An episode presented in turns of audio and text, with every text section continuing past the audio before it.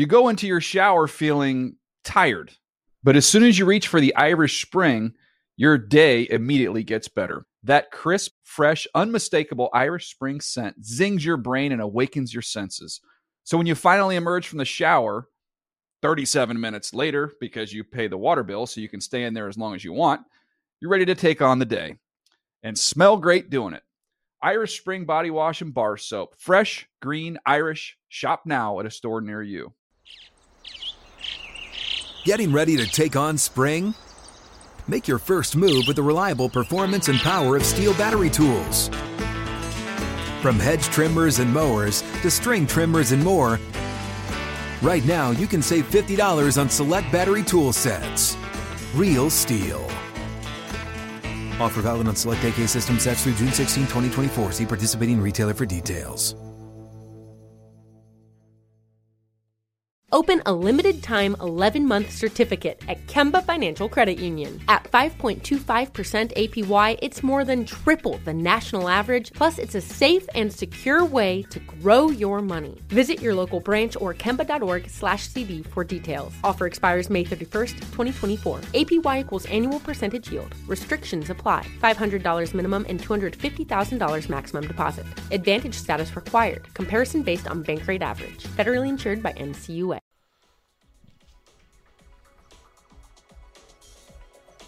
Sprint out action. Right side by Mahomes. All kinds of time. Pump faking. Now fires it. He's caught in the end zone. DeMarcus Robinson. Touchdown. Kansas City. Snap looking left. Still looking left. Now throwing left. Has Mike Williams. Jumps. Catches. Touchdown Chargers. Mike Williams. That was huge. Rivers in the shotgun. Looks to the right for Mike Williams. Throws to Mike Williams. Caught. Touchdown. Touchdown Chargers! Mike Williams with his third of the day. And this is the game. Shotgun snap. Rivers rolls to the right, throws to the end zone. Caught! It's good! It's good! Mike Williams with the grab! Chargers lead 29-28. Still 4 seconds left in this game. There was no one. The closest Chief was in Kansas City, Kansas. Oh, Matt Money Smith, the voice of the Around the NFL podcast with the call, and a beautiful call by Money.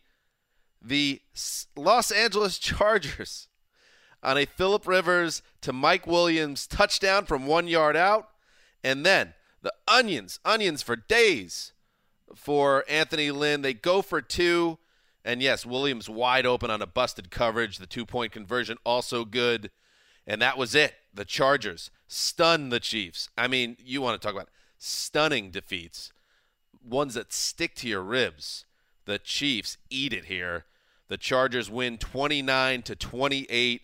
And all of a sudden, there is a tie atop the AFC West. Both teams 11-3. And the schedule, the way it sets up, the Chargers have a chance here to steal the West, and who would have thought that was possible? Dan Hans is here solo to get us going on our Thursday night recap and preview show. The rest of the boys will join me in a few minutes, but we got to break down this game. The Chargers score 15 points in the final 3:49 of regulation. This was a TNF game for the ages, and it is, for me, another example of this is not the same old Chargers. And, you know, we talked about that 2 weeks ago in Pittsburgh when, like in this game, where the Chargers fell behind 14-0 on the road in Arrowhead, and you're thinking they're cooked. And they came back in this game 2 weeks ago against Pittsburgh. They fall behind by multiple scores going into the half. At Pittsburgh, they come back and win that game. That was a game the Chargers never win.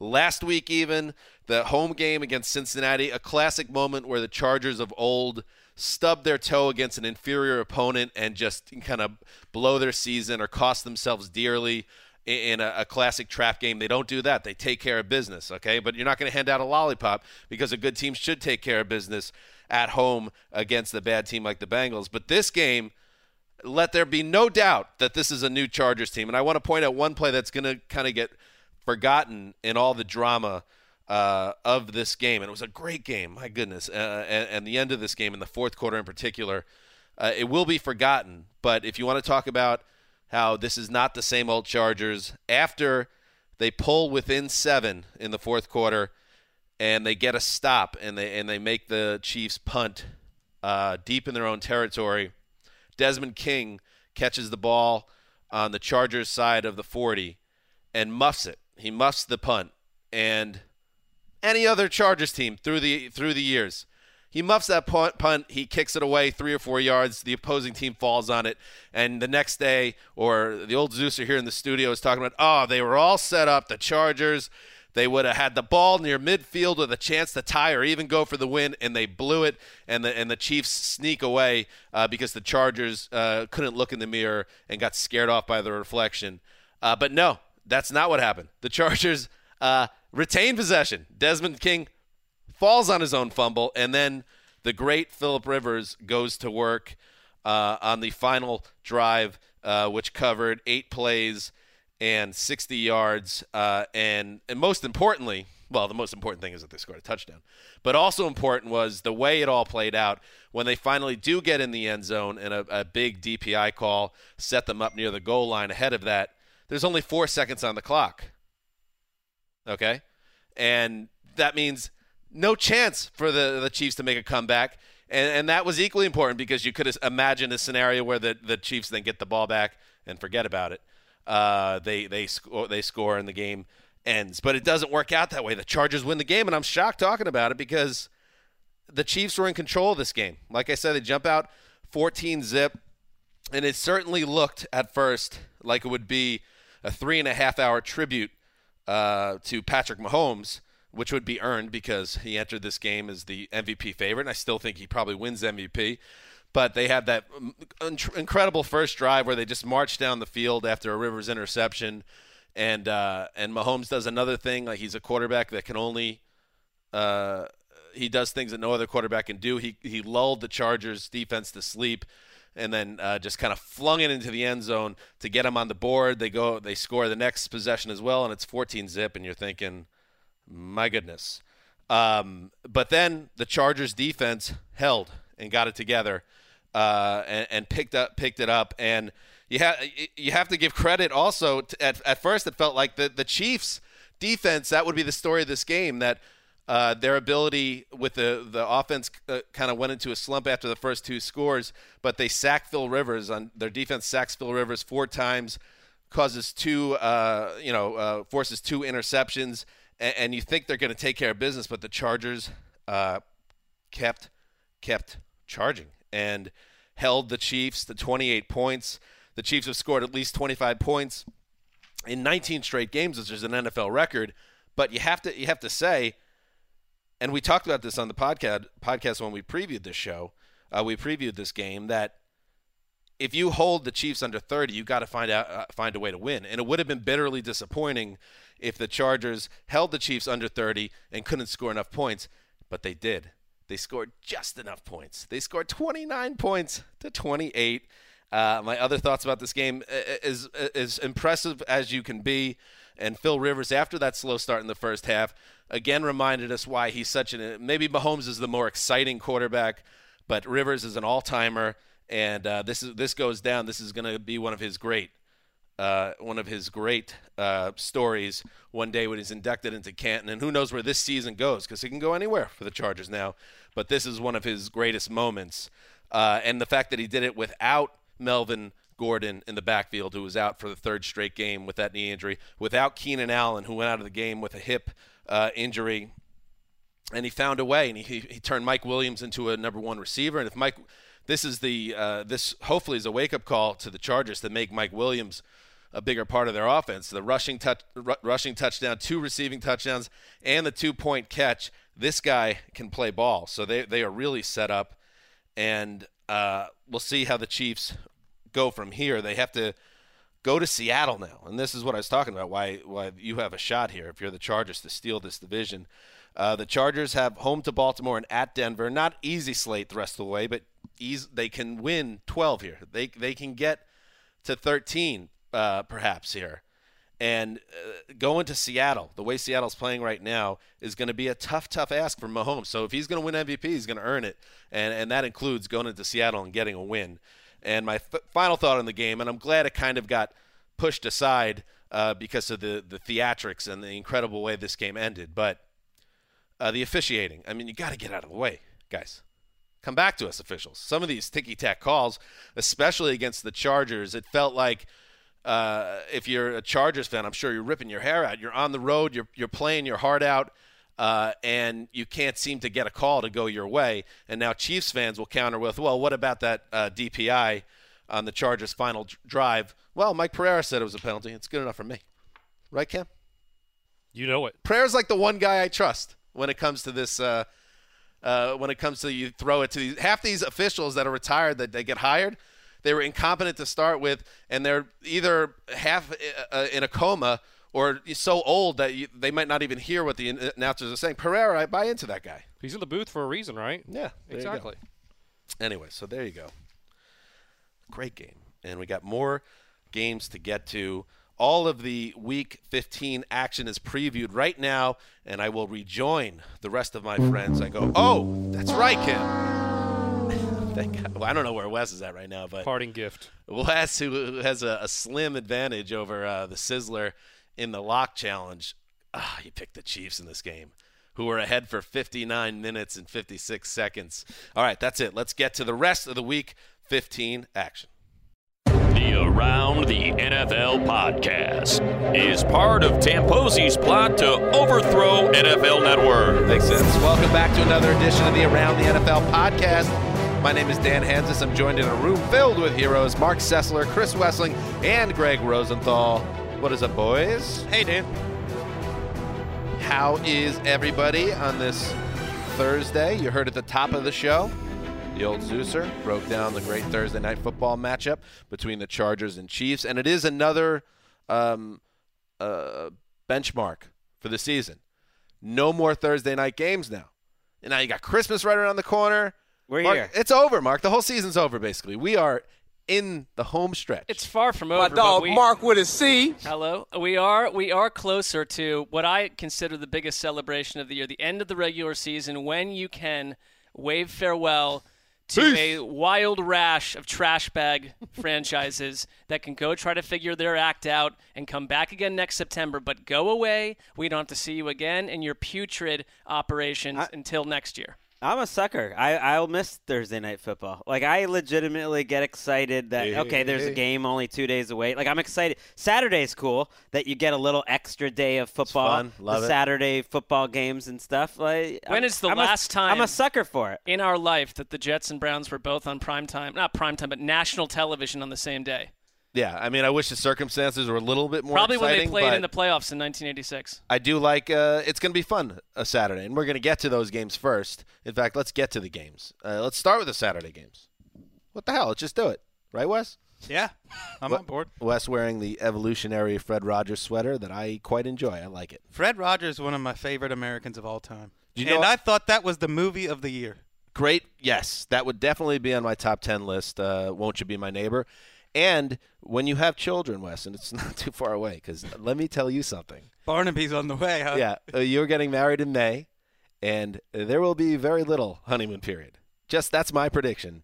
There will be I think I mapped this out like 2 years ago. There's traveling the country together. No. You've been traveling the country for the last 20 years. You've been on a journey, my friend, that's coming to an end. A new journey begins, and it includes a child in 2020. I mean, you got 4+ decades in, so it's okay. Look, I'm a man who made use of my free time for a lot of years. My point being is that all of that's not necessary. All of Mr. Rogers' Neighborhood is on Amazon, and I've been introducing it to my children. Oh, great. And it's great. That's beside the point. What we got to focus on is Saturday football, starting with the Houston Texans 9-4.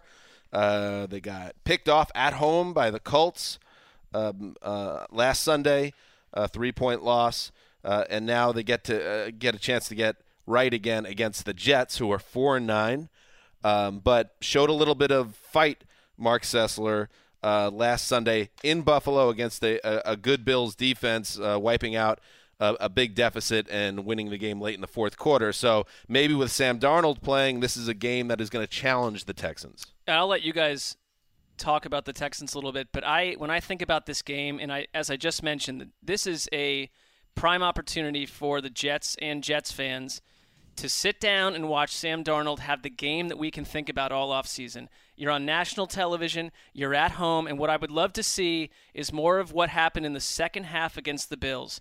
He made two incredible throws. One was this on-the-run reverse field touchdown toss to Robbie Anderson, and then down with seconds to go in the game, hit him on what I thought was best throw of the entire season, which they've not let him do, and they finally did. I want more of that and less of the haphazard sort of toss the ball into double coverage interception he had in the first half and what could have been a second. This is the game where why not go punch for punch with Deshaun Watson? The Texans have given up like 350 yards passing 2 games in a row. You know, let's try to see that. And I'm going to tell you what, I'm unrolling what I think could be a new nickname for Darnold for this game if he gets it done. Whoa. Unfurling it. Are you going to wait unless he wins? No, right now. Right now. All right, okay. Let's get it going. S-Darn. No. Because listen, no, because if he's good. Okay, I'll hear you out. If he does something really well, you could be like, S-Darn. S-Darn. But if he F's up, you'd be like, oh, S-Darn. Darn it. It's very flexible. S-Darn it. Sure. Okay. Do you like it? It's in the workshop. But I mean, it makes you think of like the S word and darn, both of which aren't positive. Unless it's like censored. Darn. Yeah, like that. Like you spin it positive. But I am so confident that the Jets are going to get this done. Whoa. That I am going to watch it at 4:30 Eastern, 1:30 Pacific exclusively on NFL Network. Oh, nice promo. Nice promo, you got me in there. Good job. I like that. Wait, you like that he did the promo? Well, yeah, at least he's, you know, yeah. I'm a company man, yeah. And you know, I think Colleen's at the stadium for that game. It's exciting. Man, Colleen's getting a workout. They're sending it all over the place. I think the Jets have a shot in this game. A shot. I mean, the Texans have some defined weaknesses. Their offensive line and Watson seem to struggle with blitzes. I think the Jets in their best games this year cook up a lot of pretty creative blitzes. Bowles can do that. They don't have a natural pass rush, but you would think they would just blitz the heck out of Watson, which the Colts did a good job of last week. They don't really have a third receiver. When you have to play Joe Webb as a third receiver, you're in trouble. And they might get Kiki QT back this week. It sounds like hopefully he's healthy, and that's a big loss. That's been a big loss for them, weirdly.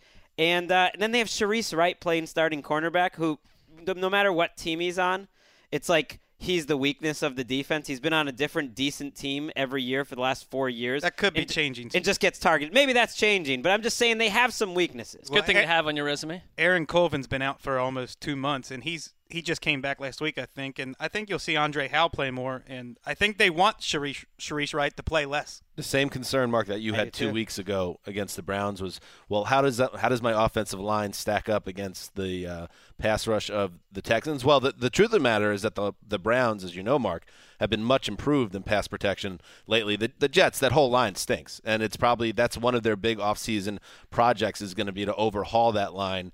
So that is my concern, is that Darnold, and you want to see him to progress, but if he doesn't have any time to throw and a rookie quarterback, it's a recipe for disaster. So I don't feel good about the game, but you know what I do feel good about? I cannot remember the last time in like the 8 years I've worked here that Daddy's been able to pour a couple Tito's and watch a Jets game with the sun out. It's been a while. It's a strange combination of events, but yeah, it's probably never at the NFL Network. It has not happened. Let's move on. So and I'm not maybe get a little drunk, not like sloppy drunk, but feel a little buzz, and maybe if S Darn gets hot, it's going to be the best Saturday in a long time. Let's see where we are when the Browns game's happening after that. All right, right after the Jets wrap up their surprise win over the Texans at the Meadowlands, they will throw it to the Cleveland Browns, who are 5-7-1, as we talked about in Wednesday's show. They have a chance, a very small chance, but a chance to be in position to steal the AFC North if things go right, if everything goes right, and get back to the playoffs for the first time since 2002. Marrone. But here's their opponent, the Denver Broncos, Chris Wessling, who are coming off a embarrassing loss at San Francisco. Seems to set up well for the Brownies. Yeah, what you have here is your classic clash of the Chubbs. Oh, Chubb on Chubb action. You got two of the best rookie classes in the league, and you have the Browns bypassing Bradley Chubb to take Denzel Ward, who won't play because he's concussed. 2 straight weeks he's out. And the hotshot rookie, of course, is Baker Mayfield, who leads the NFL in yards per attempt since Hugh Jackson and Todd Haley were fired. That is amazing. It's unreal. I mean, his first half he had last week, I think, ranks with any half just about that any quarterback had all season. It was phenomenal. Goff, if you pack that against Minnesota. I mean, there were some others, but that the variety of the throws. Of course, the first throw of the game, which was just outrageous. The one to Njoku. But the touch the variety in terms of the touch he can throw to Njoku. But then the throw that really got me was when he flattened out the 55-yarder to Jarvis Landry. And so he's like a pitcher that can throw at any speed. And he knew with the way that play was setting up, he couldn't throw one of those rainbows in there. He had to flatten it out 55 yards down the field to beat the coverage, and he just does it. He has like a pitch for every scenario. It's why he's so fun to watch. And it was a nice job by Landry pulling the ball, and it was a 15% catch probability on that throw, and he stuck it in there. Do you believe that? I don't. Yeah, that's one where could be 7%, could be 39%. I believe the number. Right, the number is exactly that right. That is. I love the next gen stats, but the percent of chance that you had to complete the throw when you threw it. I feel like it's one of those scientific advancements that it's like 10 years from now it will be a lot more fine-tuned. Well, also that's it. Yeah. You know what I mean? Factor like what if it's like they used to treat crazy people by like electroshock therapy. Now that's not really thought of as a good idea. You make scientific. You guys are going off a hunch though, which might be right. They do have data. They're not just pulling this. No, it's like I know. It's like in baseball analytics in the 1970s, the forerunners came out with defensive stats that 15 years later everyone said, "Hey, nice try," but these things mean nothing. It's too precise for something that's inherently. Can't you say that about anything? Does next gen stats factor in? What if a bird were to fly into Jarvis Landry's helmet while the ball? It would go down. But is that factored into the 15%? Yes. There's all sorts of things that could happen. I've talked to the people. I actually asked the bird question. I don't know. They said absolutely. Good for them. That's very thorough if they packed that in there. And it would lower it. Actually, do you want to hear it? I do. I mean, if the bird flew into Jarvis Landry's face mask, it would subtract 15% from his catch probability, leaving 0%. Well, that checks out. This the math works. This limb of the company is at a different level than we are. So, other thoughts? I'm a little worried about Von Miller and Bradley Chubb against Greg Robinson. Oh, I thought you were worried about the Broncos. No, I'm not. I mean, the Greg Robinson, the fact that they're relying so much and like, ooh, Greg Robinson's kind of shored up that left tackle spot. It's like, yeah, that can last for about 2 or 3 weeks, and that ended last week where he did not play well at all. And just the idea of Greg Robinson going up against those two guys. They do catch a break. Shaq Barrett being out has definitely hurt them. But that would be the recipe, I think, for the Broncos to win is to force some mistakes with quick pressure. Well, there may be a lot of quick passes and screens. And I think that the one thing that Mayfield has done a good job of, and when there has been pressure, he's not forcing the ball to what would be his first read. He has an ability to sort of see the whole field, and he had some great dump-offs to Nick Chubb and maybe Bradley Chubb. They are cousins. I want to see them. Nick Chubb's a star. Light at some part. Oh, they might even. No, they're both stars. Trade jerseys. Well, the Chubbs are stars. Seems likely. How fun would that be? What you're forgetting, Greg, is that the Broncos are going to be without their Pro Bowl cornerback Chris Harris for this game. This is the first game he's missing, right? I mean, people don't really factor in the Chris Harris. Are you gonna guard Prashad Perriman without Chris Harris? Not gonna happen. Well, you put Chris Harris on him. He's out. I mean, the good thing is this joke, assuming the Broncos don't make the playoffs, has a shelf life of about 2 more episodes of this, and that's when the Broncos will be done. I think it expired like. I mean, Wednesday. I think we'll keep going. We'll keep going back to the well. It's definitely a little stale. It's one of those you like. Look, it's a couple past days do. Right. You're just like it's crunchy. But you know what happens? We'll keep going back. When it starts to get Mark a little angry, that pumps a lot of life into it. You know, so all of a sudden it's a wild card. Not angry yet. Get excited though, Mark. This is fun. I am excited for this for the same reasons you are. I can't remember the last time that I had a day off from work watching them play primetime other than week 3 when they knocked the Jets essentially out of contention in September.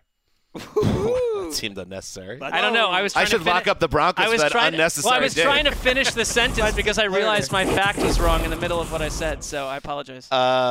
I was thinking about locking up the Browns, but I think that's the one thing they're not ready to do yet, go win big games on the road. I don't think they're there yet. It's not just Denzel Ward. Phillip Gaines is out, and Terrence Mitchell, and it's not that the Broncos have a lot through the air, but they're a little banged up. I think the Browns are a little better team, though. Let's move to Sunday's games now, and I'm assuming Mark and I will be in the office for these. We'll see how it all plays out. But the Cardinals, 3-10, who cares? Lost 17-3 to the Lions last week. And I don't know if you guys fired this one up on the Game Pass, but it was not the most exciting football game to lay your eyes on.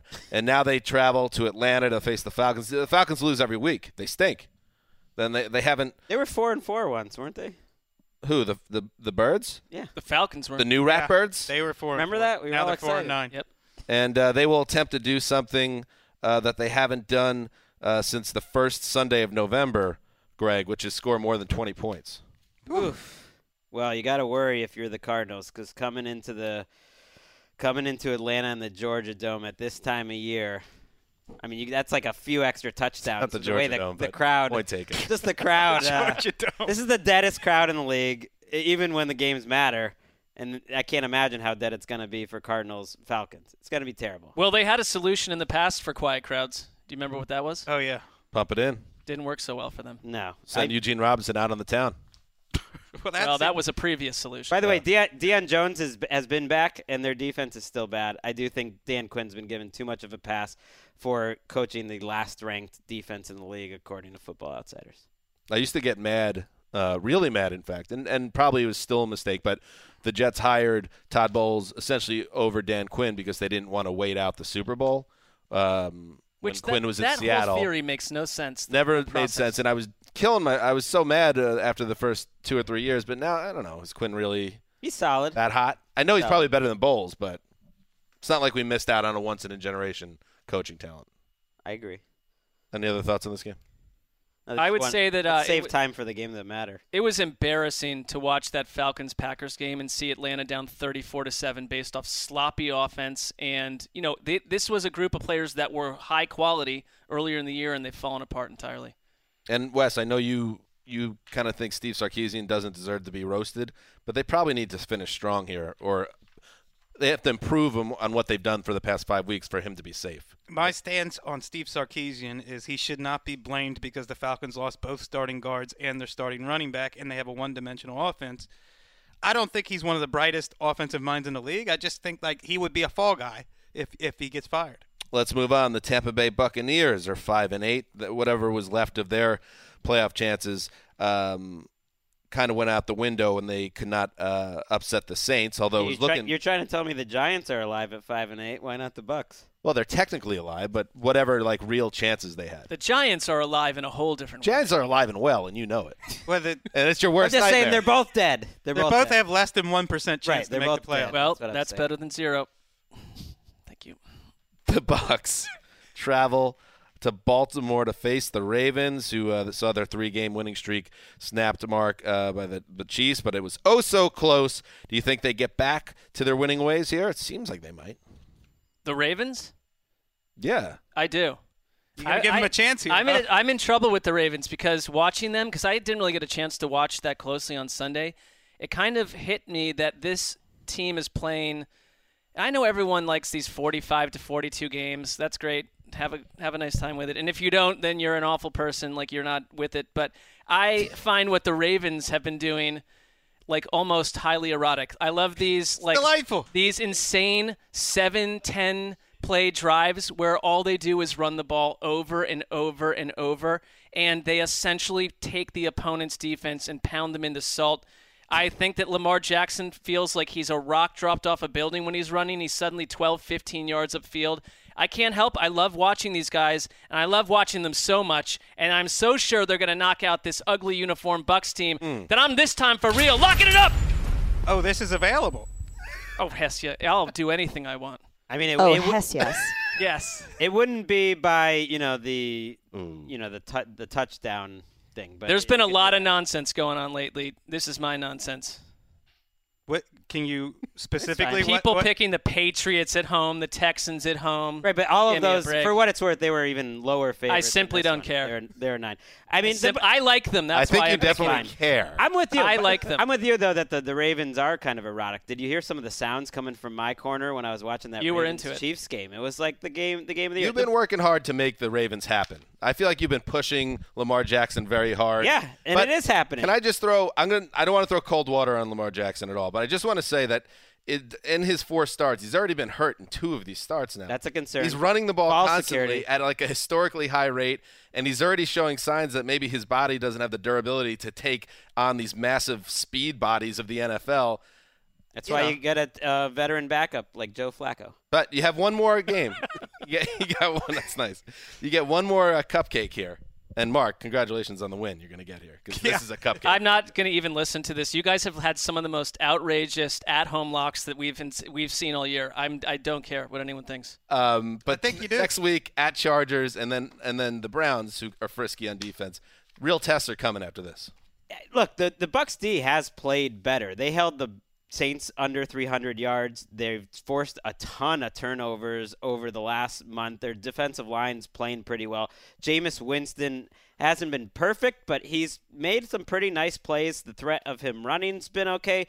I'm just more worried about like the Bucs offensive line against that Ravens front. The Ravens are playing better defense. They have such a nice team defense. They can handle so many different schemes and so many different plays because they have a veteran secondary that it's just hard to see the Bucs scoring like more than 20 points the way that especially the right side of their offensive line is playing and just getting Winston killed. It's worth noting this is a road game for the Bucs. Yep, and they're terrible on the road. And they give up 40 points a game on the road and 20 points a game at home. That's a problem. That is one of the most drastic differences you will ever see. They need to play in the shadow of that pirate ship. They are. They need to blind the other team. They are a different team though since they changed defensive coordinators. They're okay. They've been okay. Well, since they got their best 2 players back too. That's probably big. Hey, let's talk a stinker, just for you, Wes. You drew the short straw here. I sign these games just kind of in order of the way you guys sit. It's not scientific, and the way it worked out is you will be entering us into the conversation on the 5-8 Lions against the 4-9 Bills. I mean, I appreciate you. I appreciate that preamble, but you don't have to feel bad about it. Okay, good. I think the only thing worth watching in this game is Josh Allen, who's doing things with his legs that Michael Vick and Randall Cunningham never even did.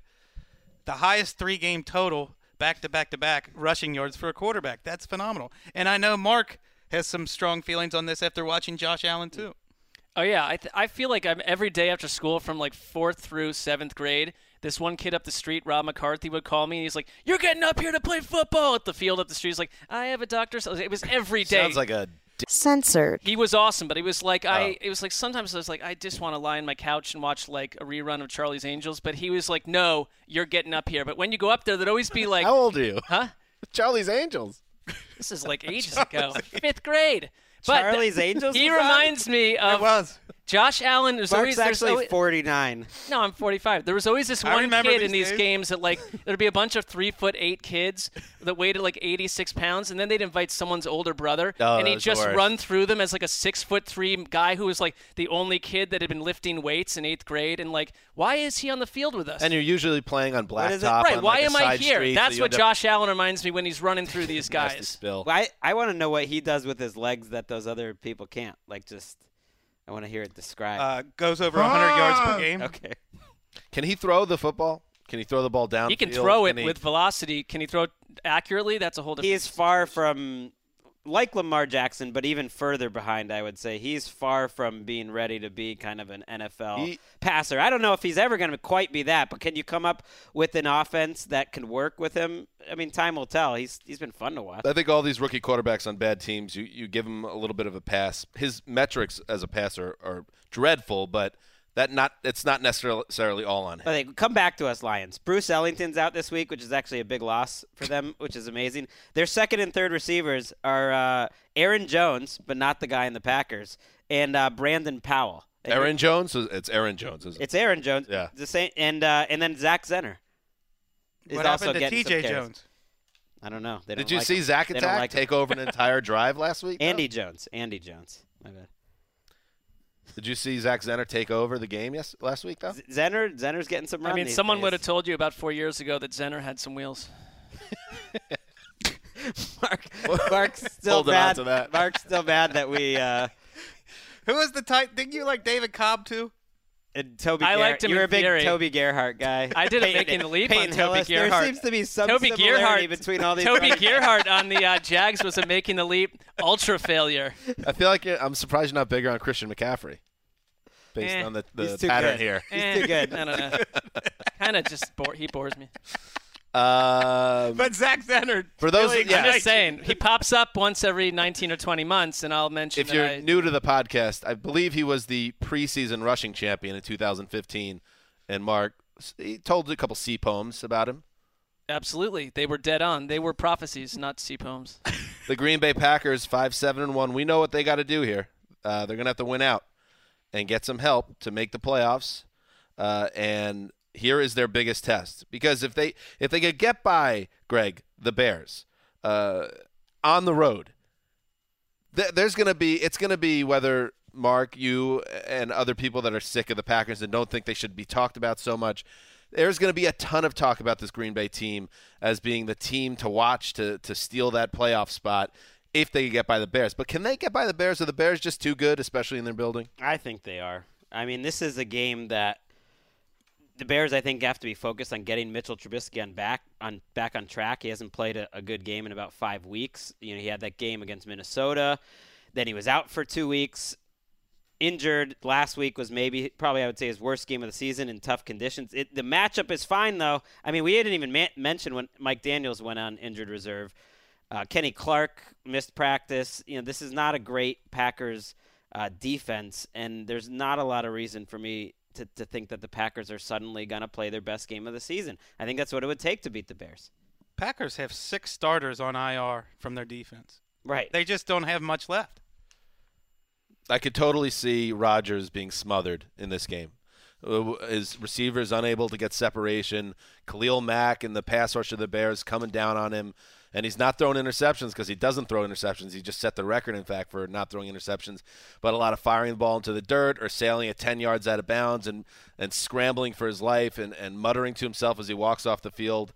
This, to me, does not set up well for Rodgers at all, as much as I'd love for him to stay in the mix. What a matchup, though. You guys, Dan and Mark, we taped this thing for Game Pass, so if you're an international – No, it's just regular Game Pass. Oh, really? Yeah. Oh, so everyone can go. Go check out our playoff Days of Christmas projection on promotion. Game Pass.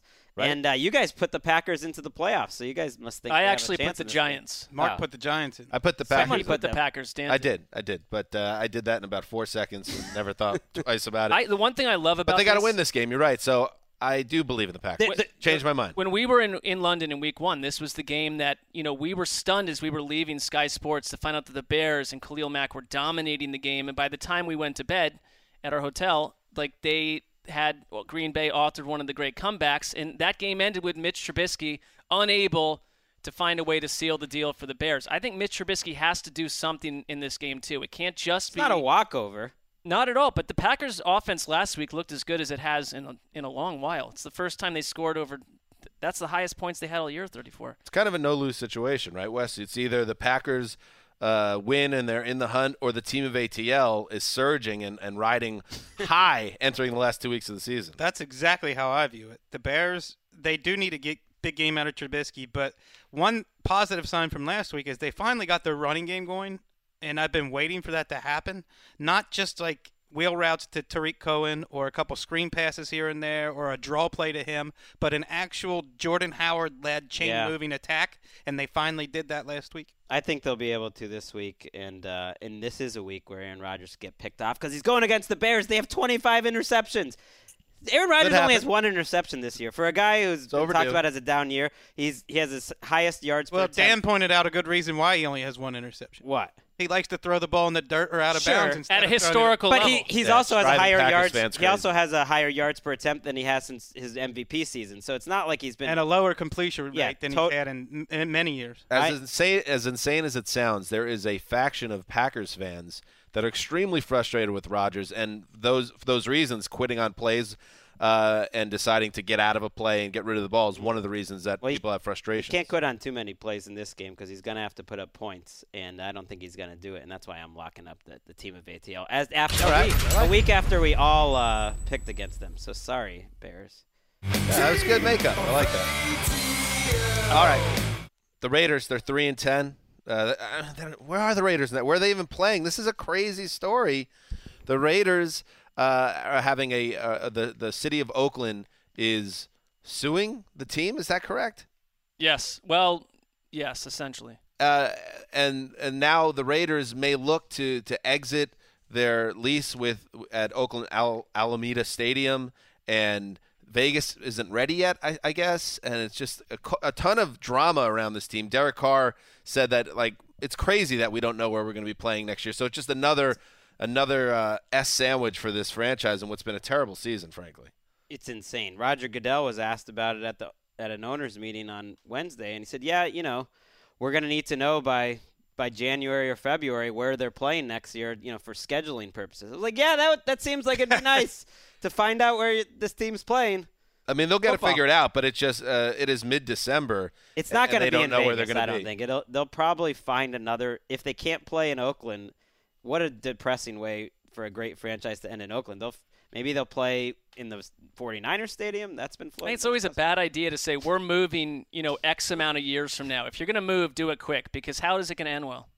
Greg, they're playing the Bengals this week in Cincinnati. It's the final home game for the Bengals this season. Is it Marvin Lewis, once and for all, is this Marvin Lewis's final game? I think it is. As head coach in Cincinnati? I think it is. And maybe not his last with the organization. I wouldn't put it past Paul Brown, like, moving him upstairs. This is not a criticism of you in particular. We could say this for 5 years. How many times do you think on this podcast you've said this is Marvin Lewis's last game?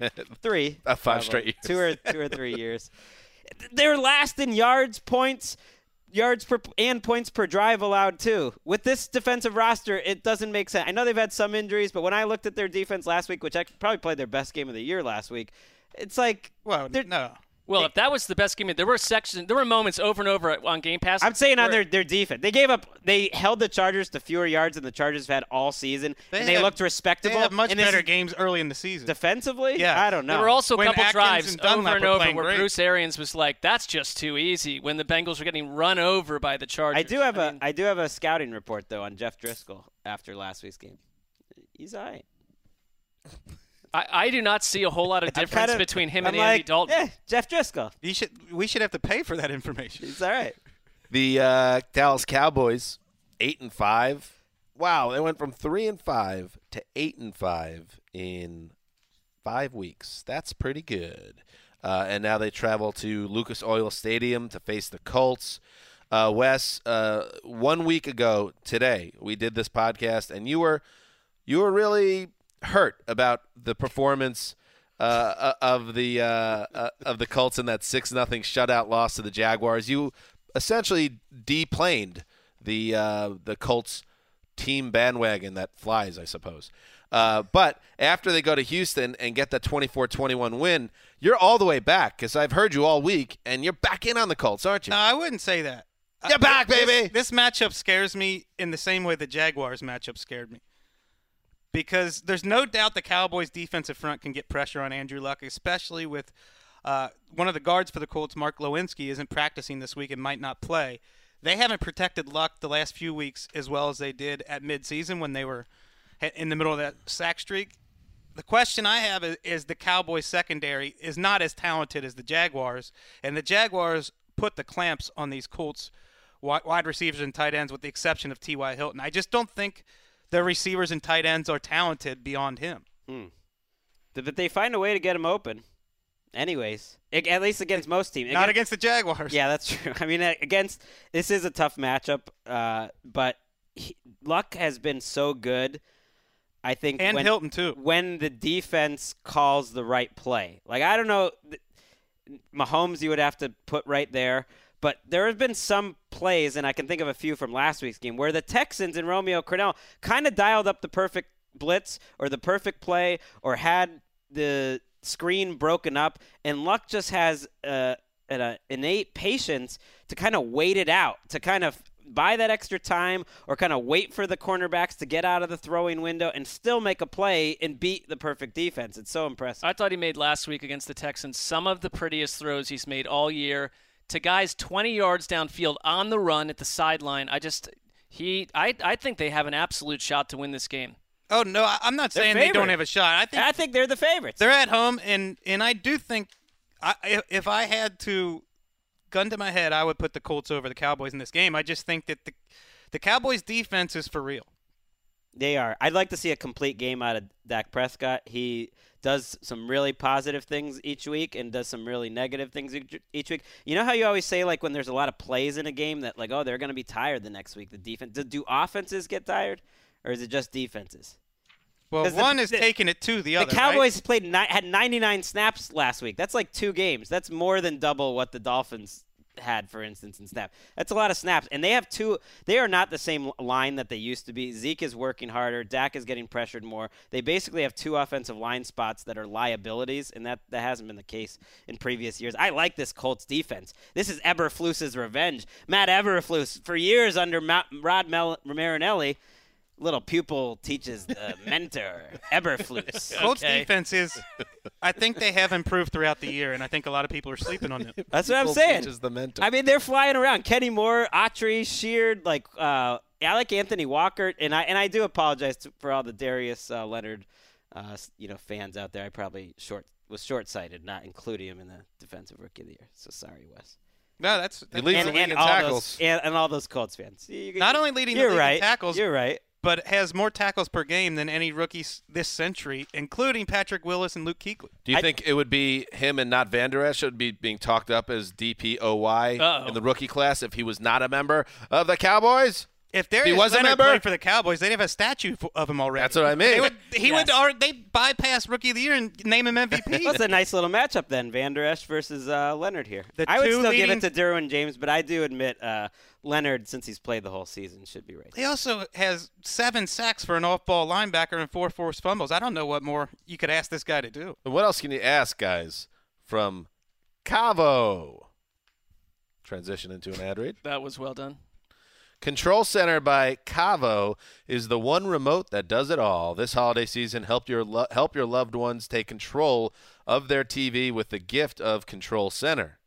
Control Center cleans up your home theater so you can control everything connected to your TV with one easy-to-use remote and stop wasting precious time searching for shows. Greg, I know you are a real couch potato, and you like to get on there and watch your television shows and do your binging. And sometimes when there's just too many remotes and it's all complicated, you don't have the same level of excitement. It makes me feel like an old man. Which remote to use? New World Problems. Well, how about you relax this holiday season and enjoy stress-free TV with Control Center? Shop now and get 40% off Control Center with promo code AROUND. That's $59.95, 40% off regular pricing of $99.95. Nice deal. Control Center is available at caavo.com and Best Buy. Control Center by Caavo, one remote that does it all. Let's move to Jacksonville, where the Jaguars continued their deeply disappointing 2018 season. With an embarrassing 30-9 loss in Nashville on Thursday Night Football, so they get half a bye week to prepare for a Redskins team in a total free fall, Greg. Mark Sanchez gets benched last week. I don't even know if anybody's covering this team anymore, so I don't know if Josh Johnson is officially the Week 15 starter. Yes. Okay, he is. But it's probably not going to matter, right? Because if the Redskins – if you had to make a list of the most helpless teams in the NFL right now, the Redskins have to be near the top of the list. Yeah, I mean, if you're apologizing to West for giving that Lions-Bills game, I got this one and Cardinals-Falcons. I mean, this is a December football game if I've ever seen one, where you almost expect the Jaguars, who are awful with Cody Kessler, to win going away, or else you'd be disappointed. That's how bad the Redskins are right now. The Redskins are playing preseason football. They're dropping passes. They're committing penalties. Adrian Peterson's a non-factor because they can't give him a running start, and the defense is just gluing onto him on every play. Did you see that crazy stat? Not this week, but the week before. He had the 90-yard touchdown, of course.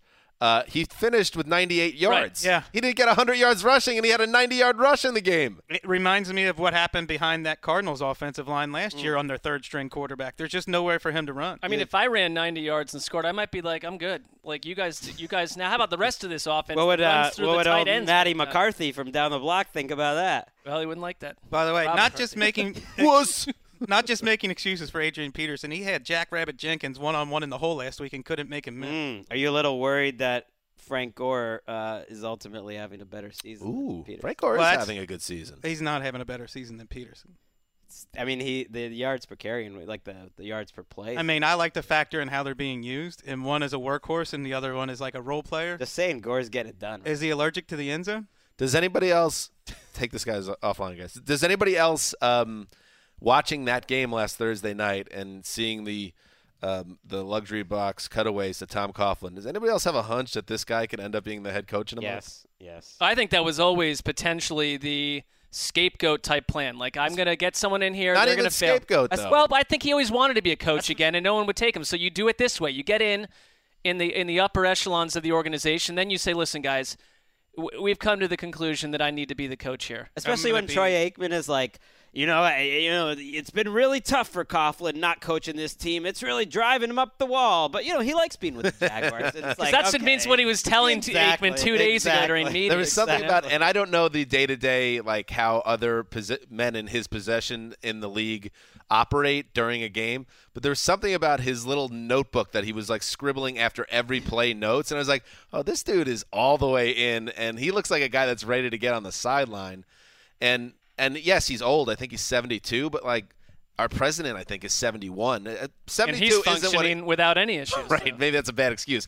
But just the fact that 72 isn't what it used to be, and this guy keeps himself in shape, I don't think he's your typical 72-year-old. It's hard to get that coaching out of your system. He's one of those guys who's a natural. He's been doing it for, what, 40 years or 50 years? He's also not he doesn't look young for his age the same way that Pete Carroll does, but he's still young in terms of his energy. I could see him doing it for another 3 years. Let's move on. The Miami Dolphins. Oh, what excitement around the Dolphins right now because despite being really a middling team ultimately, not a ton of talent on this roster, and some people like Adam Gase, but some people are like, this is not quite working out on the sidelines. And their recent history, and by recent history, I mean everything post Dan Marino's career, and really everything post Dan Marino's Achilles tear. What did the Dolphins fans do to you this week? No, I'm just joking. In fact, I want to give the Dolphins props that the 7-6 Miami Dolphins are doing a nice job this season. The fact that they are 7-6 with Brock Osweiler starting a handful of games.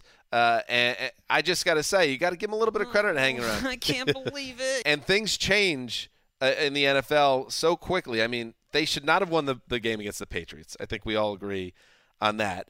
And, you know, the game against the Bills, Josh Allen left a wide-open guy in the end zone at the end of that game, so they probably should have lost the last two games, but they didn't, Mark Sessler, and that's why I'm going to say it's your turn to talk about this game, Dolphins at Vikings. Well, I think you've done a nice job. I have been down on the Dolphins for half a decade, but last game at least they broke out of hyper-boring mode for me, and I'm not going to kill Ryan Tannehill when he made some of the better throws he's made all season last week. And I loved seeing against the Patriots, Brandon Bolden burst up the middle and blow for a touchdown against his former employer and then do it again. And I the only thing that annoys me about the Dolphins is the fact that I have to hear Ryan Tannehill screaming Omaha.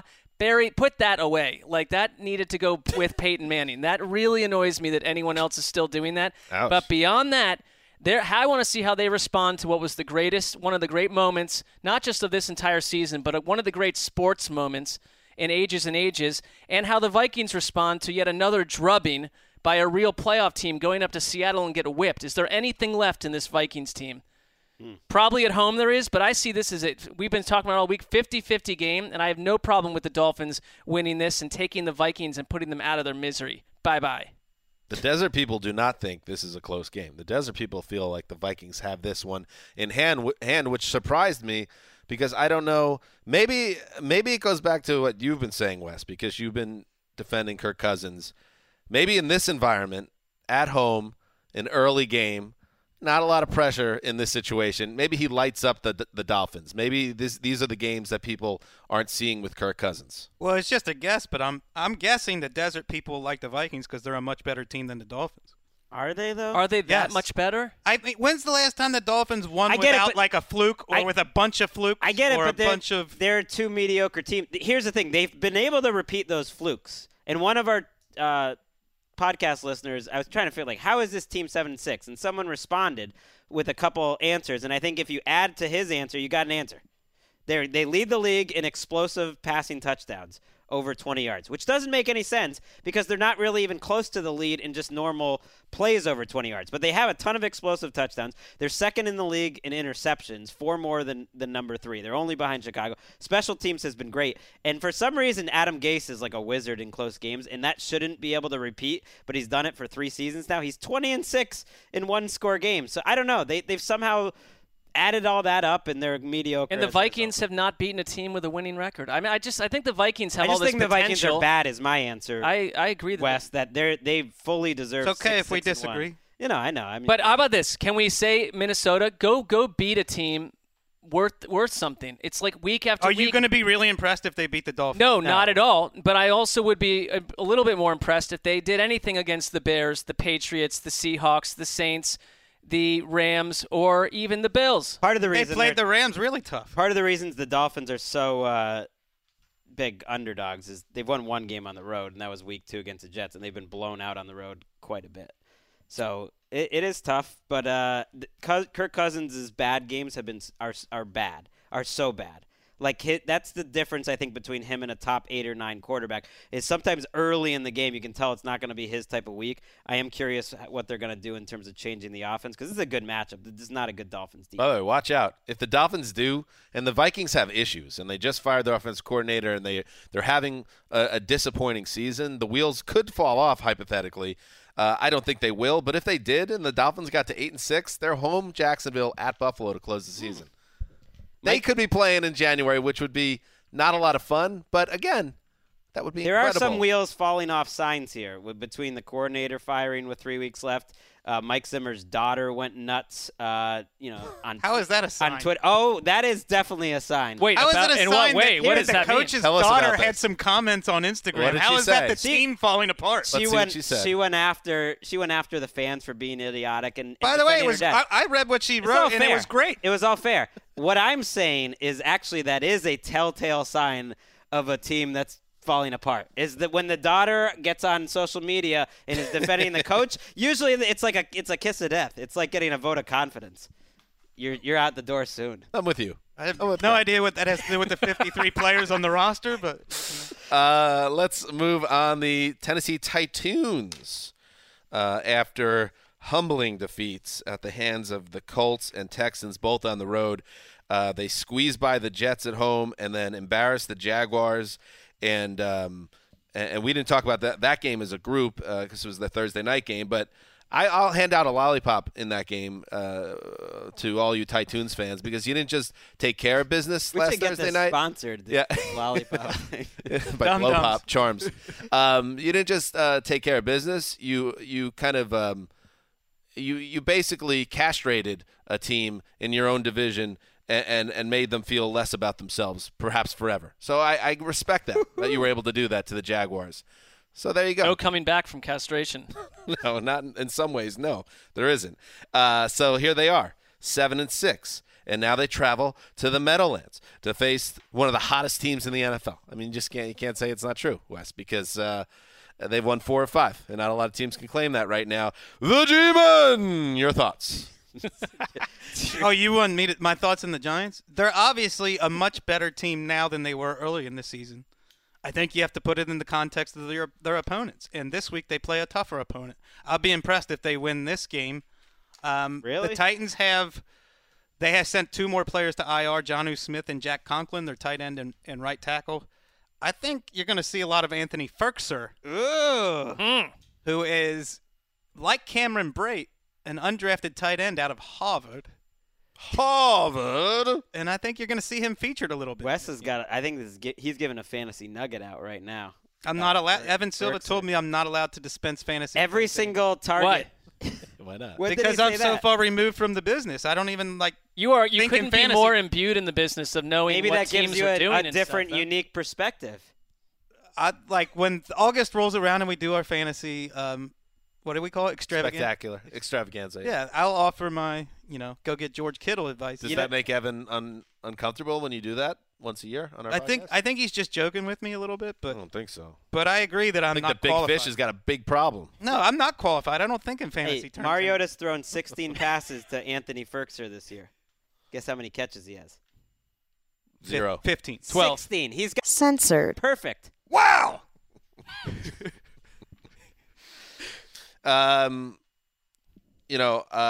was all set, by the way, to lock up the G-Men here just because it was fun. I think you should. This is definitely your one. This is definitely the game you're watching at 10 a.m., I feel like. The problem, though, and I will be watching it closely because if for no other reason than to drive Wes crazy, I want the Giants to keep winning. But it won't drive me crazy, believe me. I have to say that it doesn't sound like Odell Beckham is going to play. This quad injury, he got it reevaluated on Thursday because it's not healing the way he expected to. He said, quote, S ain't right. So I would be surprised if he plays, and if he does make it on the field, is he going to be the same guy? So that hurts. I know they were able to dominate the Redskins last week without him, but that was a bad Redskins team in free fall. Corey Coleman made a couple plays.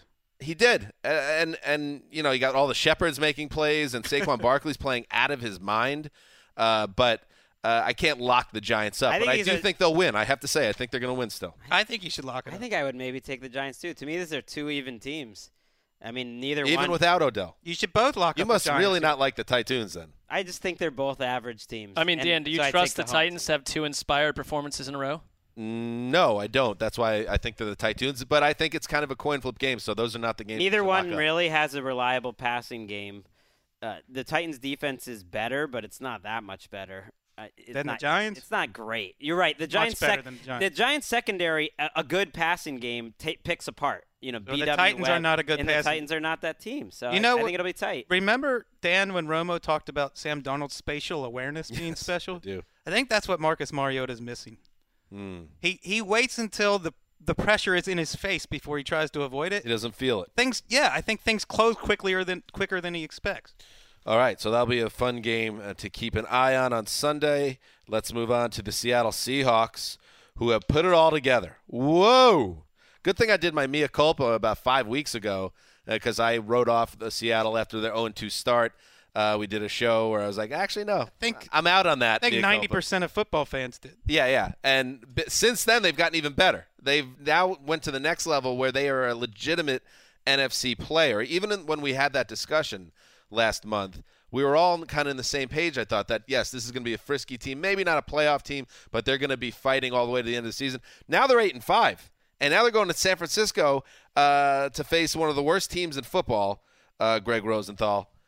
Wow, this is setting up well for the Seahawks. It is. I mean, they shouldn't be allowed to play. Didn't they just? They just played 2 weeks ago. This is ridiculous. I hate that. There's a lot of this. I hate the 2 and 3 weeks. I guess it's just impossible to avoid. There's no reason. Why do you hate it so much?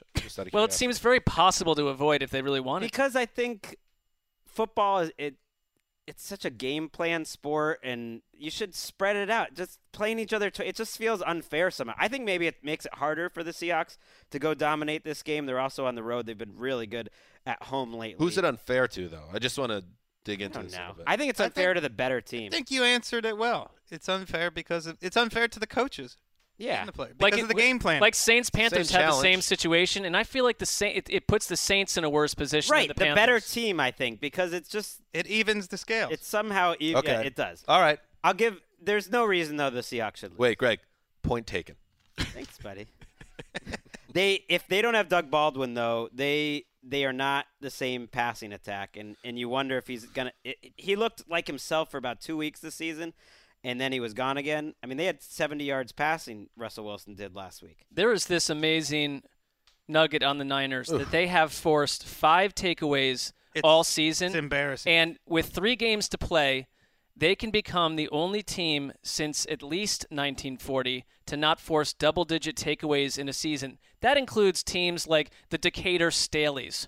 I mean, the the Duluth Triangles or something back then. There, I mean, there were teams. Terrible team name. The Dayton Triangles. The Dayton Triangles. I mean, those guys, the Dayton Triangles pulled off at least 10 takeaways. A little bit of perspective. Staley's like more of like a bend but don't break defense. Well, like they were great in the red zone. Staley's were the Chicago Bears for 2 years before they became the Chicago Bears. To a little perspective to the Mark's nugget there. So they have 5 takeaways. There are 7 teams in the league this year that have had at least 5 takeaways in a single game. Right. I mean, Xavier Howard has 7 takeaways. Give me a break. He gone. Seahawks. I love that they play. They're just so committed to their style, though. They play 6 offensive linemen so much. This is a game where they don't have to throw the ball much to win, you would think. But Kyle Shanahan, you never know. I like to see them, like, maybe don't throw it once. Let's see what the Seahawks don't even throw it once.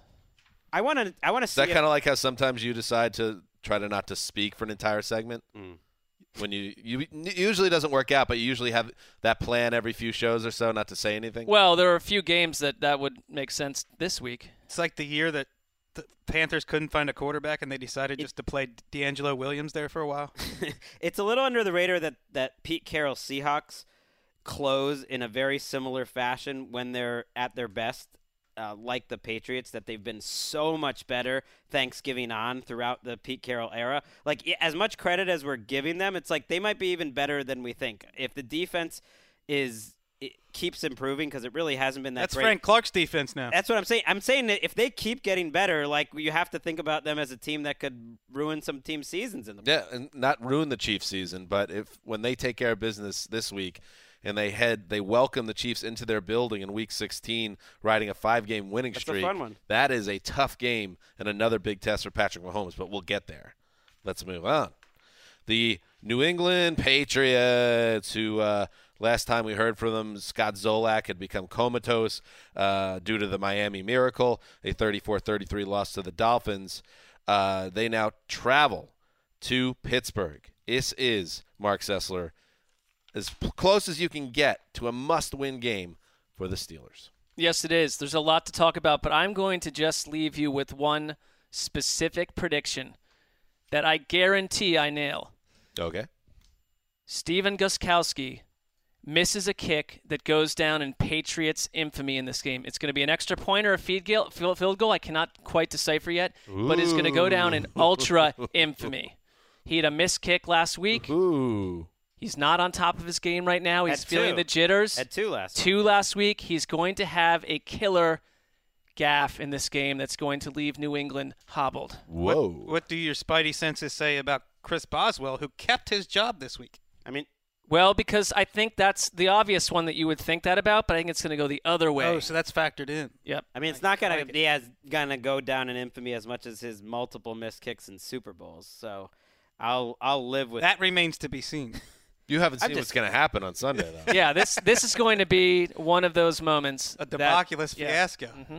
By the way, Kai Forbath, who flew in for a workout with Pittsburgh, it went so well that the Steelers told him, hey, hold tight. What, don't leave town? Hold tight. They told him, hold tight, but we're not signing you. Basically, they're saying – couldn't have gone that well. Honestly, they're saying if Chris Boswell misses one kick at all probably – against the Patriots. Wait, but he has to stay in town? Are they paying for, like, his hotel for the next 5 days? Or? I don't know if it's literally, like, stay in the hotel room that we put you up in, but just realize we loved your workout because you're a really solid kicker. It's like Kai's Kai. I'd be a little worried if I was Boswell that he like, walks out of the parking lot and he's like, why are my tires I'd love slashed? To be a kicker out of work that just gets put in a hotel for a week to see if maybe I get a job or none. This is the most pressure, Wes, since Adam Vinatieri was told by Parcells, grabbed by the shoulder pads as he was jogging out on the field. If you miss this kick, you're cut. And let's move on. As a rookie. Don't you think there's something to be said for that? Like, if you can't take that pressure from the coach, how are you going to take the pressure of a close game? That's why, and we joke about it on this podcast, but I am legitimately fascinated by the kicker position. I am too. Because it is so pressure-filled. It's intense. I think it's the most pressure-filled outside of golf is an individual sport, so you can't really compare. But I think in team sports, that got to be the most mentally rigorous position. Well, it's one of the reasons why I like the Patriots, you know, in this game is that the special teams for the Steelers are awful. It's not just Boswell. It's the punting. It's the coverage units. It's awful. And the little details in a game like this, we've seen again and again, I'm just trusting Josh McDaniels and the Patriots offensive coaching staff to come up with a game plan that exposes Pittsburgh, because Pittsburgh is a more talented team. But right now, the Patriots are healthier than they've been all season. Tom Brady looks better. I think coming off maybe his best performance of the season last week in Miami, other than the mental mistakes. Josh Gordon, I think, is looking better. He looks like the old Josh Gordon starting in that Dolphins game. He's, by the way, if you just paced out his stats for the Patriots, he's on pace for an 1,120-yard season with the Pats, like if it was 16 games. And he's becoming more integrated into what they do. They're running, their backfield is healthy. Like, they're a healthy team. I think they have as good a chance to put up points as they have all season right now. If Tom Brady wasn't so afraid to take a hit right now, I'd say he's playing like he did in previous years. He certainly threw the ball really well last week. I thought that was the best he threw the ball all year. But after I watch him or Eli Manning play, I have to go watch a young quarterback. He doesn't want to get hit. No, they're so afraid to get hit. But I think that's part of what makes him good. But I hear what you're saying, that maybe it's It also makes him kind of bad. Too far the other way. He doesn't take sacks. You know, he doesn't have negative plays. That's always he gives up on plays too easily. That is possible. And you look at the Steelers. I don't understand the Steelers because their lines are so good. The defensive line for the Steelers is playing great. Their offensive line, maybe the best in the league. Why are they losing? James Conner sat out practice again on Thursday with that high ankle sprain. Steelers OC Randy Fichner said that he could play even without practicing, but it's more likely that if he doesn't get on the field at any point in practice, he's going to miss another game. We'll see what that means. And I will say one thing on this, gentlemen, that the Steelers, despite their slump, and I was all in on the Panthers figuring it out, and I was so mad at myself for missing that so badly. But then, you know what? I didn't know that Cam Newton's shoulder was banged up. So I'm going to let myself off the hook. I feel the same way about the Steelers. I feel like they're going to right the ship, and a lot of people are writing them off right now, I feel like. And this is – you know what this is, Wes? This is a win-or-go-home game. Kind of. And you know what else it is? Must win? It's a cornered animal game. It's a statement game? It is a cornered animal game. And the Steelers are a dangerous animal. Cornered. The Patriots need the game too, but not nearly as much as the Steelers. And it did not feel right when I locked up the Patriots, although I looked in the mirror and I loved what I saw, Mark. I didn't like rooting for them that week, so it's time to get the scales back to even. Let's go, gold, black and yellow. Let's go, Steelers. I'm locking it up. Oh, yeah. Come on, Greggy. I love it. I hated when you picked the Patriots. This is the order restored to the world. I want you rooting against them. Black and yellow, black and gold. That's our pick. They're not silver. What? They're black and gold? Black and yellow. Black and yellow. I am afraid because it's too – everyone's just saying – I mean, I was talking to Damashek and Emma VP, who are Steelers fans. Like, they don't even – Emma's a Steelers fan? I don't know. Isn't she? Is she? Oh, Emma. Yeah, she is. Wait, she's from the region. She's from there. That's allowed. Her dad's from Pittsburgh too. Yeah, that's allowed. I don't know.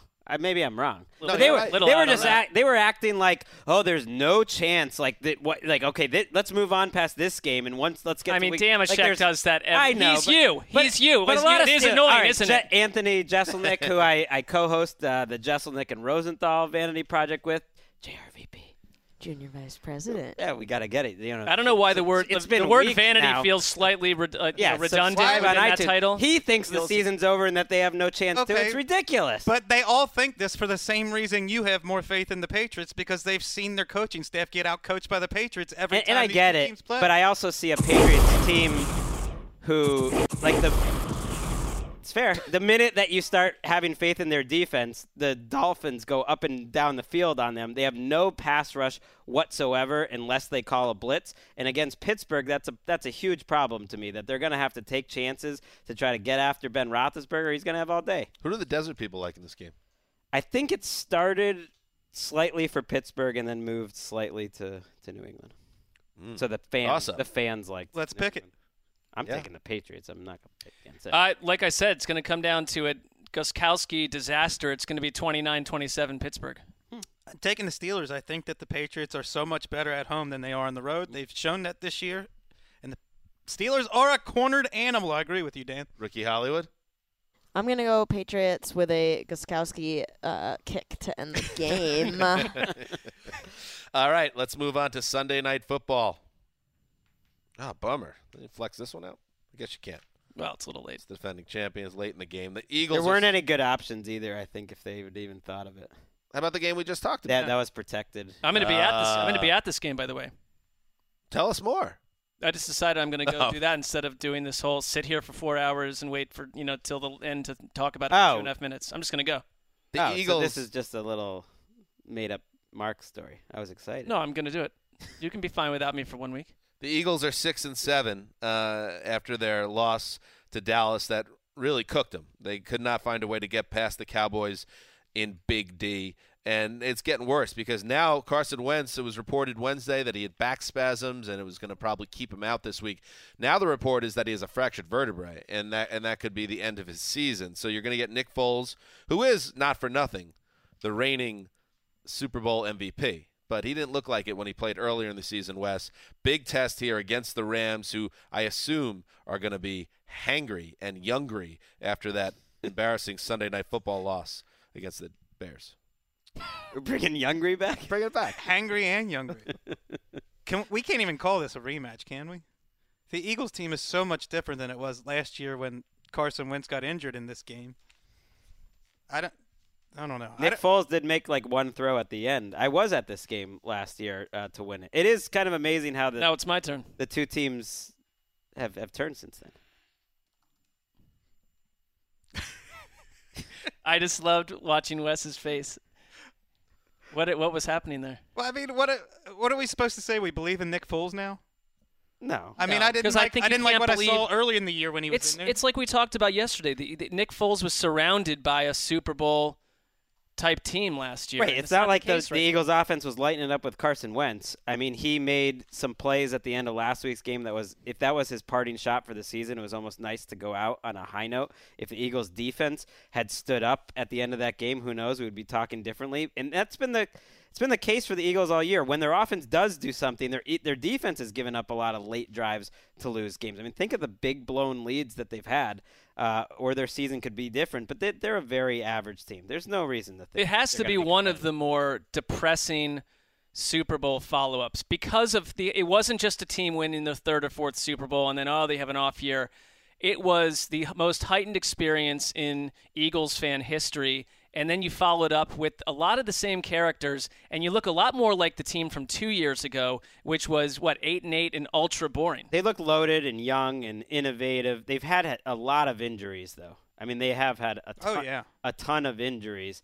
But you're right. I mean, think I used this matchup to kind of revisit the whole Goff-Carson Wentz debate in QB Index, and just thinking how I think both teams would do the same and they're happy, but how things change, even sort of since that moment where, Carson Wentz tore his ACL. Goff has taken another step up, I think, since then. Wentz is physically talented. Everyone would certainly want him, but I think the Rams are happy with the guy that they've had, and he's been durable, and he's 2 years younger, and he's getting better every year. Things do change fast. I read 3 articles last week about John DeFilippo as the hot head coaching candidate. Right. And I do want to – anybody that kind of writes off the Eagles now with Nick Foles behind center, I get it. But that remains what happened this time last year, really going into January more. One of the more stunning experiences to watch as an NFL fan ever.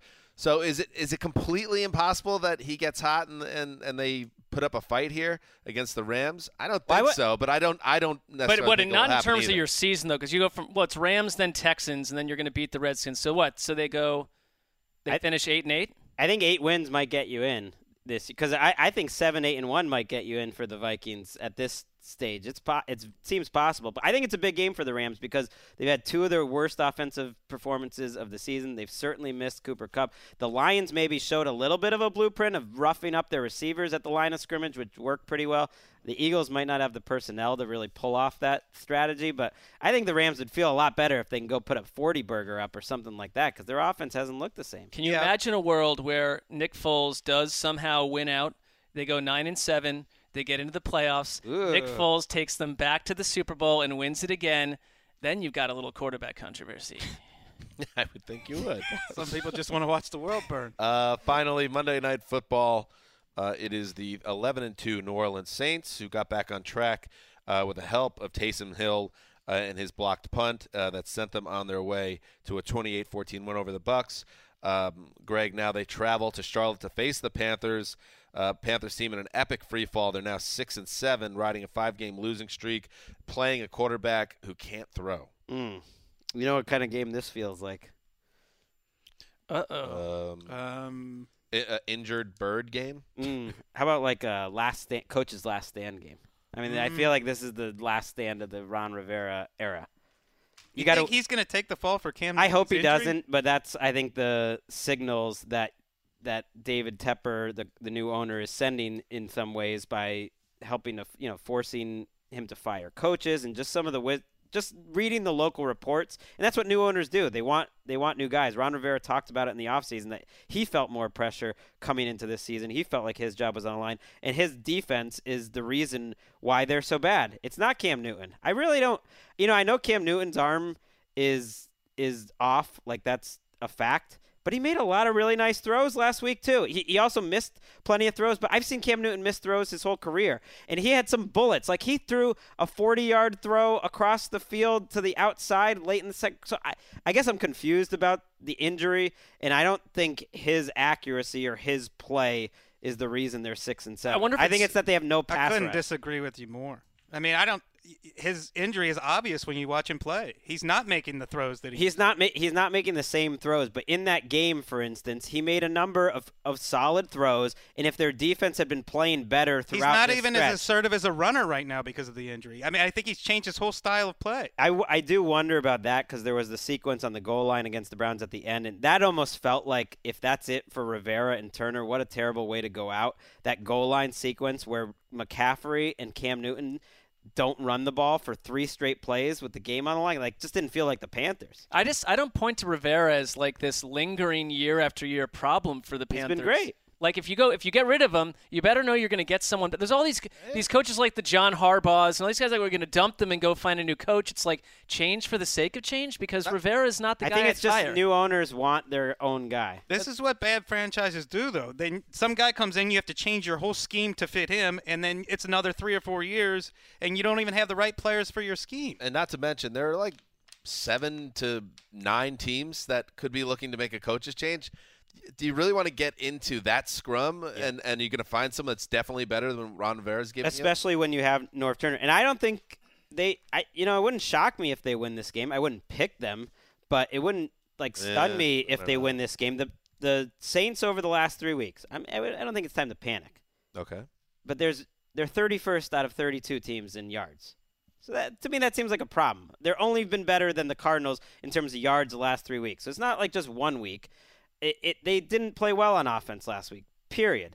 They need to fix the running game, which is hard for me to believe. They were the #1 running game in the league last year, according to Football Outsiders. They're 8th in sinking right now. They haven't quite been the same. I'm not really sure why. They're not as deep on offense. They're a great defensive team right now. They're playing much better, but I don't know. Sheldon Rankins made the damn leap. Sheldon Rankins and Cam Jordan has backed up like – his amazing season with one just as good. So they're a good team, but it's like I want to see those old Saints back. They're fine. And we should have a moment of silence, Ricky Hollywood, for Brandon Marshall, the veteran wide receiver who it looked finally, at long last, at the age of 34, after a decade plus in the league, was going to at least appear in the playoffs. But the Saints parted ways with the wide receiver. He will not be playing January football. That's it. Sad. Maybe they'd bring him back, but he didn't even play for them ever, did he? I don't think so, did he? No. Here's where it gets even worse. They cut him to make room for Eric Swope, who they claimed off waivers from the Colts. Yeah. Yesterday, and then today they dumped Eric Swope. So was that just like a cover? There is one way that Brandon Marshall could wind up in the playoffs. Tell us. Let's say a little team called the Cleveland Browns sign him, and let's say the Browns take out the Broncos like I know they will. You guys think I'm taking the Ravens as my lock? I'm locking up the Browns Saturday night. Yes! You clowns think I'm going to lock up the Ravens. I have never locked them up, and I will never lock them up. Wow. Wait, no. That was great. You know, though, you're changing because you didn't like that we gave you heat. That's all. I do not want to hear about that because if I've only won 7 in a row, which goes totally silent on this show, I'm going to win 8 in a row. I'm going 8 in a row, and I'm not going to hear any nonsense about asterisks next to it and a bunch of malarkey. by you guys. You're a little PR machine. It's a primetime game. I can get over it by Sunday morning if I lose this thing. Way to own it. By the way, should have locked up the Browns in the first place. This is a great spot for your Brownies. You will not critique now. You go quiet. That worked. Wow. Well, not that I was trying to. So that wasn't. I fully enjoy locking up. Wait, are you trying to say that worked? Were you trying to say that was the plan the whole time? That it was the entire time. Oh, look at his face. Like I'm gonna lock up the Ravens. Okay. But you know what? There's something cosmically wrong about me locking up the Ravens, and I don't like the whole energy around it. So I'm going with the team that I will die with if I need to. I don't really care. And the good thing is it's on Saturday, like you said. So we won't have to deal with any fallout if you might. Happens. Oh yeah, Mark will be in a real chipper mood when Case Keenum drops a bomb on the Browns season. But I don't have a great feeling about the Browns game, but you know what? I haven't had a good read on them all year. I want to recognize this as the Red Zeppelin Walla Walla that it is. It's a bold move. You're backing your team, and you're right. Cosmically, you don't belong attached to the Ravens. Never. Wes always buying in. That's a loyal friend. It's a great move. It shows strength. I agree. It's a better lock. I agree. But it's always a mirror. Well, that took effort for you to agree. But if he pulls it off, it's just another. It's prescient. It's great. It's just another gigantic moment for me this season. And you deserve credit. If you don't think you're getting enough credit for that 7 in a row, that's a great run. That's got to be close to a record for our lockoffs. I don't know what is it. I don't know what's got to be right around there. And I since we're in this general conversation before we get out of here. I'm three into a season-ending 13-game winning streak that's going to have people remembering the Chris Carter run on ESPN. What about 1996? I mean, like the Liam McHugh run from 2016 on NBC. That went the wrong way. Came back from six back. It's happening. Oh no! What if the Browns lose and the Ravens win on Sunday? Then we're in trouble. I've got a lot of room and time to make it up. I'm not giving up with just being down by 2, as you mentioned you were a couple days ago. I'm in trouble, and it's a must-win situation. I'm the cornered animal as well in that game. But I want to bring up, before we get out of here, Greg, the Rainmaker. Has he been retired? That? Well, I'm a man who listens to criticism. Hey, Dr. Rainmaker, let me in. No. Open up this door. The Reddit loves it. I want my money now. No, is that because of the slump? Your knees. No, I really wanted to hear this drop again. Here. I wanted Dan to jump in. You and your bozo friends are done for. You hear me? Open this door. He's got a gun. Yeah, Mark. I think Mark had made a really good point that it was taking up too much time of the show. And, I like how this is also Dan, nice. Oh, this is what's going on now? He's putting this on Sessler. I didn't even subreddit will come after Mark. No, I didn't even bring it up. Subreddit is smarter. And Dan, you mentioned that it needed some more wins lately, and people are losing their money, and that's trouble. I mean, that's real life situation. Well, hold on, Greg. Actually, you heard my critique. My critique is not that the segment exists. It's that you were starting to do like 3 or 4 in an episode.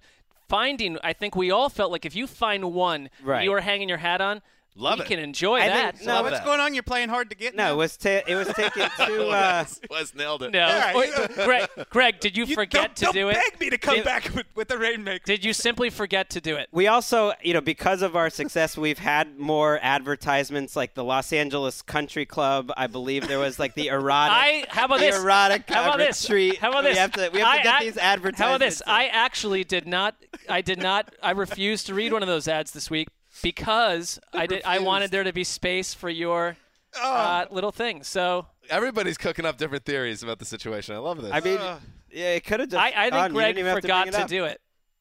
That's my theory. He simply come to the end of the show. Greg's way too political. We'll have to see. What he's doing here, he wants now everyone to come after us and blaming us for ruining the segment that everyone else loves. This is definitely not true. I like. I would tell you on my children's lives that is not true. What if Dr. Rosenthal was to put on his psychiatrist hat here? What would he say was the reason behind this? Dr. Rosen. Who knows? I don't know. He's out of money right now. Dr. Rosen. All right. Well, we'll see. We'll tune in next week. Maybe the Rainmaker comes back. Or maybe he's gone forever. That's it. What if all of you listeners start begging? Maybe he'll consider coming back. There it is. The die has been cast. All right. Next time you hear from us, it will be all the Sunday games and Saturday games recapped. Thank you to everybody. And by the way, that subreddit is up to 10,000 strong now, which is really a credit to our audience and how loyal and awesome you guys are. in addition to everything else. We have the best list of any podcast, both in this building, and I'm going to put it up against any other podcast. What fans we have. 6,200 of them, according to this, are bots, but that's fine. That's fine. Still leaves you with 3,800 real people. Absolutely. All right, let's get out of here. Dan Hans is signing off for Quiet Storm. Ricky, so you just parachuted into this huge hit podcast. Isn't it great? It's amazing. At Tamposi NFL. All right, everybody. Till Sunday night.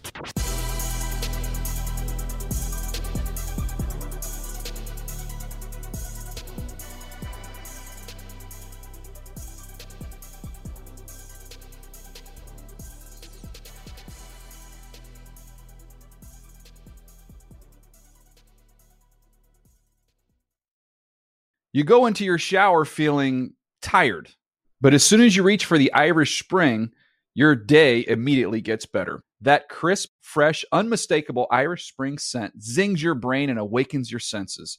So when you finally emerge from the shower 37 minutes later, because you pay the water bill so you can stay in there as long as you want, you're ready to take on the day and smell great doing it. Irish Spring Body Wash and Bar Soap. Fresh, green, Irish. Shop now at a store near you. If a new house is on your wish list in the next 5 years, grow your savings faster and experience your dreams with an Ohio Homebuyer Plus account from Kemba Financial Credit Union. A savings account specifically designed to save for a new home where you can earn 7% APY, a $500 matching bonus, and a $1,500 mortgage closing cost credit. Learn more at Kemba.org. Offer expires March 31st, 2025. APY equals annual percentage yield. Restrictions apply. NMLS 292230. Equal housing lender. Federally insured by NCUA. Hey, have you ever used Cheapo Air? For years, and I really like it.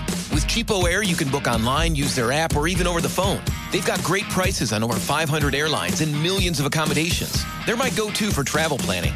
And if you join their Club Miles program, you can earn points to save on the cost of your travel. Book on the app, and you get double points. Sounds like it's time I tried Cheapo Air. Call Cheapo Air at 855-247-3279 or visit cheapoair.com/podcast.